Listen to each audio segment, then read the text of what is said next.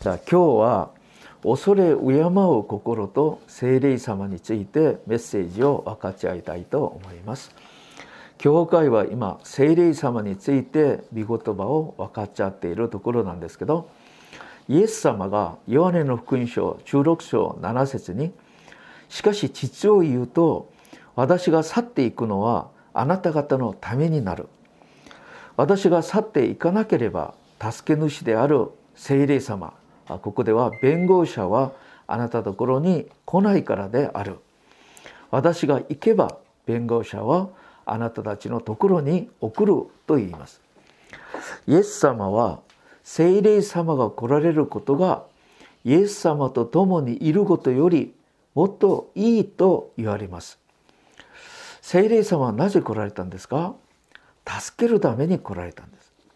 聖霊様は助け主として救われた人のうちにおられながら保護し教え天国まで導いてくださるお方です。ですから聖霊様がなければ信仰生活はできません。イエス様も聖霊様の助けによってメシアの御業を担いました。イエス様は神様ですけどこの世に来られた時には人間と同じ条件でした。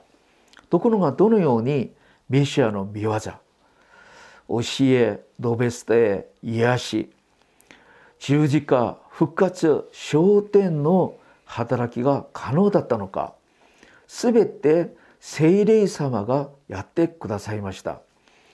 イエス様の上に望まれた聖霊の役割についてイザヤの預言者はこのように予言しました。今日読んでくださった聖書イザヤ11章2節です。イエス様はダビデの子孫として来られるですがその上に主の霊がとどまる。知恵と識別の霊白と勇気の霊主を知り恐れ敬う霊。彼は主を恐れ敬う霊に満たされると言います。そしてメシアの働きキリストの働きができました。これは皆さんメシアはヘブライ語でキリキリストはキリシア語で同じ言葉です。そのような見業を担うことができたんです。私はその中で一番大事な役割この役割が主を知り恐れ敬う霊として表現される聖霊様の役割ではないかと思います。なぜなら聖書は主を恐れることは知恵の始めと言うか言うからです。主を知り恐れ敬う霊によって信仰のすべてが可能になるからです。じゃあ恐れ敬う心があるかないか。これは一人の人の人生を左右する大事なことです。最近私たちの子供たちを見ますと神を恐れる心があるのか疑問です。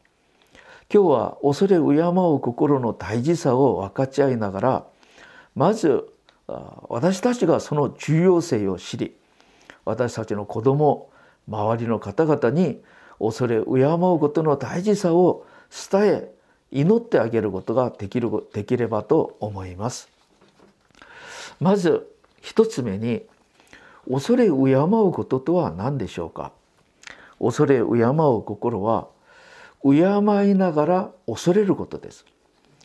この恐れることは単純な恐怖心ではなく神様の存在が私たちは担うことができないほど栄光に満ち溢れ偉大なお方なので心から溢れ出る清い恐れを指して恐れ敬う心だと言います。また神様の栄光の美しさに圧倒され神の前で感激感嘆することだと言います。このような神様に対する恐れ敬う心がある時信仰が可能です。信玄の一章七節主を恐れることは知恵の始め無知なものは知恵をも悟しをも侮ると言います。コエレットの中二章中三節。全てに耳を傾けて得た結論。神を恐れ。その戒めを守れ。これこそ人間の全てだと言います。なぜ信仰ができませんか？なぜ従順ができませんか？なぜ誠の礼拝ができませんか？恐れ敬う心がないからです。なぜ教会でむやみに行動しますか？なぜ人が高慢になるんですか？なぜ自己停止で自己中心的な信仰？自分の目的のため自分の方法で自分の熱心で信仰生活しながら自己義自分の義を誇るんですか？恐れ敬う心がないからです。恐れ敬う心なくても聖書の知識を持つこともできるし礼拝の儀式は守ることができます。しかし心の中心からの信仰はできません。恐れ敬う心が大事です。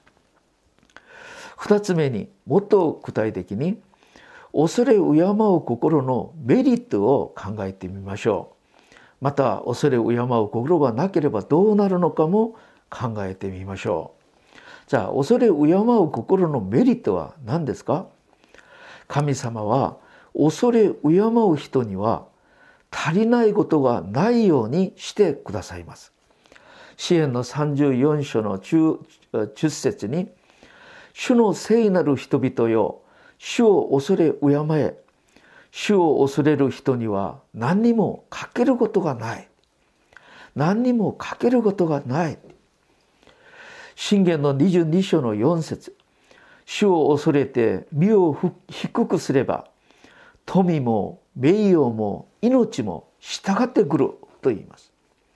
また信玄の10章27節に主を恐れれ主を恐れれば長寿になる長寿を得る主を逆らう者の人生は短い長寿の祝福がありますまた信玄の14章26節27節に主が恐れ敬う人の酒どころになってくださり災難を災難に襲われての襲われることがないように死の罠に陥ることがないように守ってくださると言います。支援の128編の1節から4節いかに幸いなことか主を恐れその道に歩む人よ。あなたの手から労して得たものはすべてあなたの食べ物となる。あなたはいかに幸いなことかいかに恵まれていることか。妻は家の奥に行って豊かな房をつけるブドウの木食卓を囲む子らはオリブの若き見よ主を恐れる人はこのように祝福されると言います。支援の128編を読みますと恐れを敬う人の家庭の祝福が分かります。また信玄の31章の30節には神様と人々から称賛を受けるようにしてくださると言います。ですから主を恐れ敬う人には信仰的にも家庭的にも社会的にも全ての面で祝福されるようになっています。詩篇の25章の12節14節。主を恐れる人は誰か。主はその人に選ぶべき道を示されるであろう。14節には主を恐れる人に主は契約の奥義を悟らせてくださると言います。支援の145編の19節主を恐れる人々の望人々の望みを叶え叫びを聞いて救ってくださると言います。私たちの祈りを聞いてくださると言います。またまたマラキ3章16節には主を恐れる人をその名前を命の章に記録してくださるこれは天国に入るようにさせてくださるって意味でしょうまた主を恐れる人は行う全ての技を受け入れてくださり報いてくださると使徒行伝10章35節黙示録11章18節にお話ししています。結論的に考えてみますと詩篇の103編の17節主の慈しみはようようとこしえに主を恐れる人の上にあり恵みの御業は子らの子らにあると言います。主を恐れる人には主の慈しみと恵みがようよ限りなく死死孫々共にいるという話を私たちにしてくださいます。しかし恐れ恐れ敬う心がなければどうなるのか保護膜がなくなるようなことになります。ですから敵たちがいくらでも攻撃し苦労を加えることになります。死の危機を直面しても塞いでくれる人がいなくなります。列王記系中7章25節には彼らはそこで住み始めたところ主を恐れ敬うものではなかったので主は彼らの中に獅子を送り込まれ獅子は彼らの何人を殺したと言います。そうです。保護膜がなくなるところになります。また支援の55編後編の19節。勝利の道が閉ざされ負ける人生になり人生がみすぼらしくなるんだということもあります。じゃあこの見言葉通り聖書に現れる恐れ敬う心がある人とない人の事例を見てみましょう。カインとアベルです。アベルは神様から受け入れられたんですけどカインは見捨てられました。死死孫々見捨てられました。恐れ敬う心がなかったからです。アロンの子供の中でナダフとアビフがいました。彼らは祭司長だったんですけど主の神殿でむやみに行いながら祭壇から火が出て火で燃やされて殺されました。なぜむやみに祭司長がむやみに行動したんでしょうか？恐れ敬う心がなかなかったからです。それはエリ最初の2人の息子も同じでした。エリ最初は戦争で子供たちみんなが死んでしまいました。勝利の道が塞がれ死の危機の中にいても誰も守ってくれなかったんです。サムエル城の4章に見ますとエリの嫁は出産のところにその話を聞いて主の栄光が離れたイガボトと言いながら死にました。しかし同じ時期サムエルは神様が彼と共におられ彼の祈りを全て答えてくださいました。なぜでしょう？サムエルには恐れ敬う心があったからです。サウルとダビデも同じです。サウルは退けられたんですけどダビデは神様の祝福を一番たくさん受ける人になりました。なぜでしょう？恐れ敬う心があったからです。ペテロとイスカリト・ユダは同じように見える罪を犯しました。しかしペテロは救われました。なぜペテロは救われたんでしょう？彼は恐れ敬う心があったからです。100年もいけない短い人生。その中その後は裁きがありますけどこの世で祝福受け永遠の天国に入る人は誰なのか主に対する恐れ敬う心がある人なんです。三つ目にではどうすれば恐れ敬う心を持つことができるのか。特に私たちの子供たちどうすれば神様から祝福される人生になることができましょうか？今私たちの教会学の子供たちはよく私は分かりませんけど私の2世たちはある時は怖い時があります。なぜ信仰に対して神様に対してこのように勝手なむやみな話をするのか心配する時があります。私たちの子供たちが恐れ敬う心がないのではないか。どうすれば子供たちが恐れ敬う心を持つことができるのか。何よりまず御言葉です。新新明記の31章の12節13節見ますと男たち女たち子供たち町の気流者たちを全部集めて神の立法を聞かせなさい。そうして主を恐れ御言葉に従って生きるようにと言います。皆さん恐れ敬う心が心は御言葉が入らなければいけません。ですから詩篇の86編の11節に「主よあなたの道をお教えください」「私はあなたの誠の中中を歩みます」「皆を恐れ敬うことができるように一筋の心を私にお与えください」と言います。大事なのは御言葉が頭に入ることではなく心に入ることになれば恐れ敬う心を持つようになりますですから私たちは御言葉を教える時に祈りながら御言葉を教えなければなりませんまた一つは神の栄光奇跡的な働きを見せてあげることによって恐れ敬うことができます神様を奇跡を見せてくださる理由を旧約聖書では何箇所教えてくださるんですけどまず出エジプト14章31節です。イスラエルは主がエジプト人に行われた大いなる御業を見た。民は主を恐れ主とそのしもべモーセを信じたと言います。大いなる御業を見るようになったら主を恐れ信仰ができるからです。出エジプト20章20節にもモーセは民に答えた。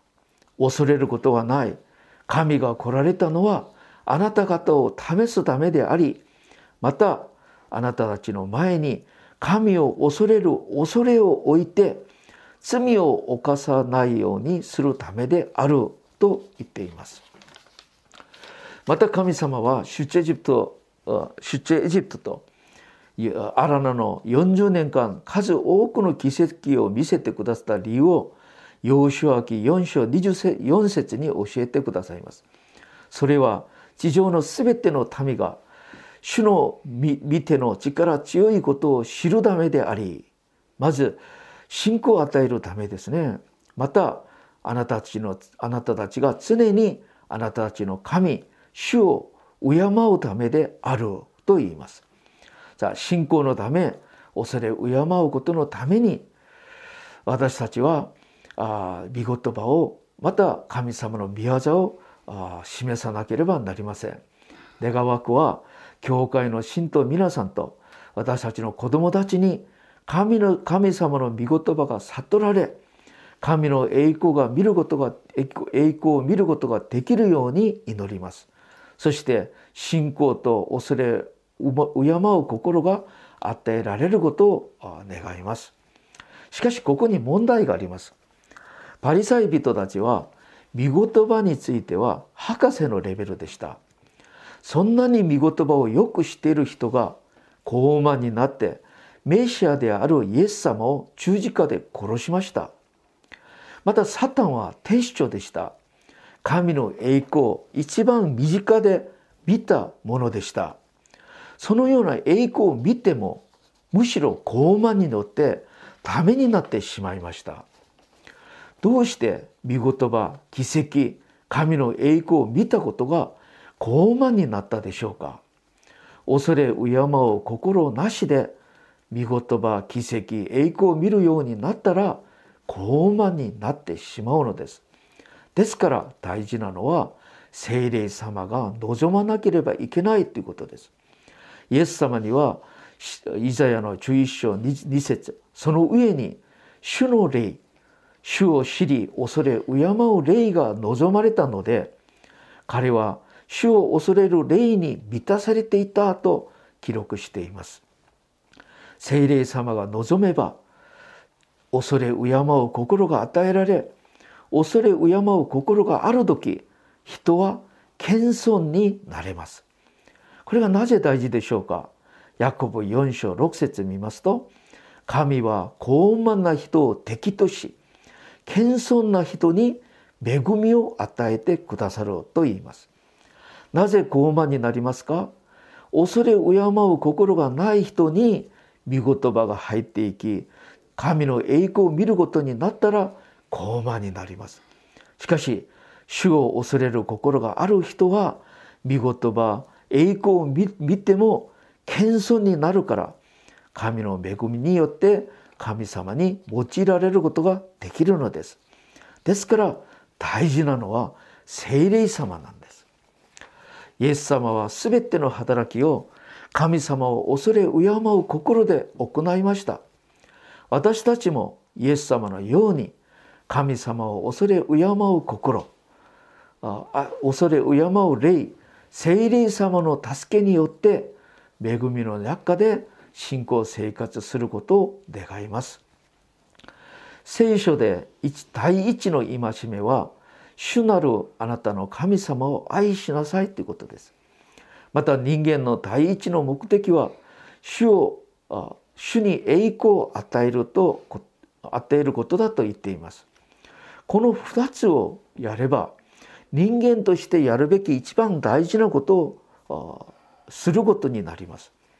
しかしこれがどのように可能になりますか？聖霊様の御臨在聖霊様の助けによることです。主を知り恐れ敬う霊という意味はこれほど大事なことです。ですから聖書は信玄の一章七節主を恐れることは知恵の始め無知なものは知恵と悟しを侮ると言います。主を恐れることによって謙遜になって恵みの中で主に用いられることができますように。そしてこの世で祝福され天国で永遠な祝福を受ける私たちになりましょう。そのために主を知り恐れることができるようにしてくださる聖霊様来てください。私たちに恐れ敬う心をもっともっと注いでください。アーメン。お祈りいたします。主よ私たちに聖霊様を送ってくださって感謝します。私たちを助けるために来てくださった聖霊様私たちを助けてください。特に主を知り恐れ敬う心ができるように私たちを導いてください。イエス様の皆を通してお祈りいたします。アーメン。アーメン。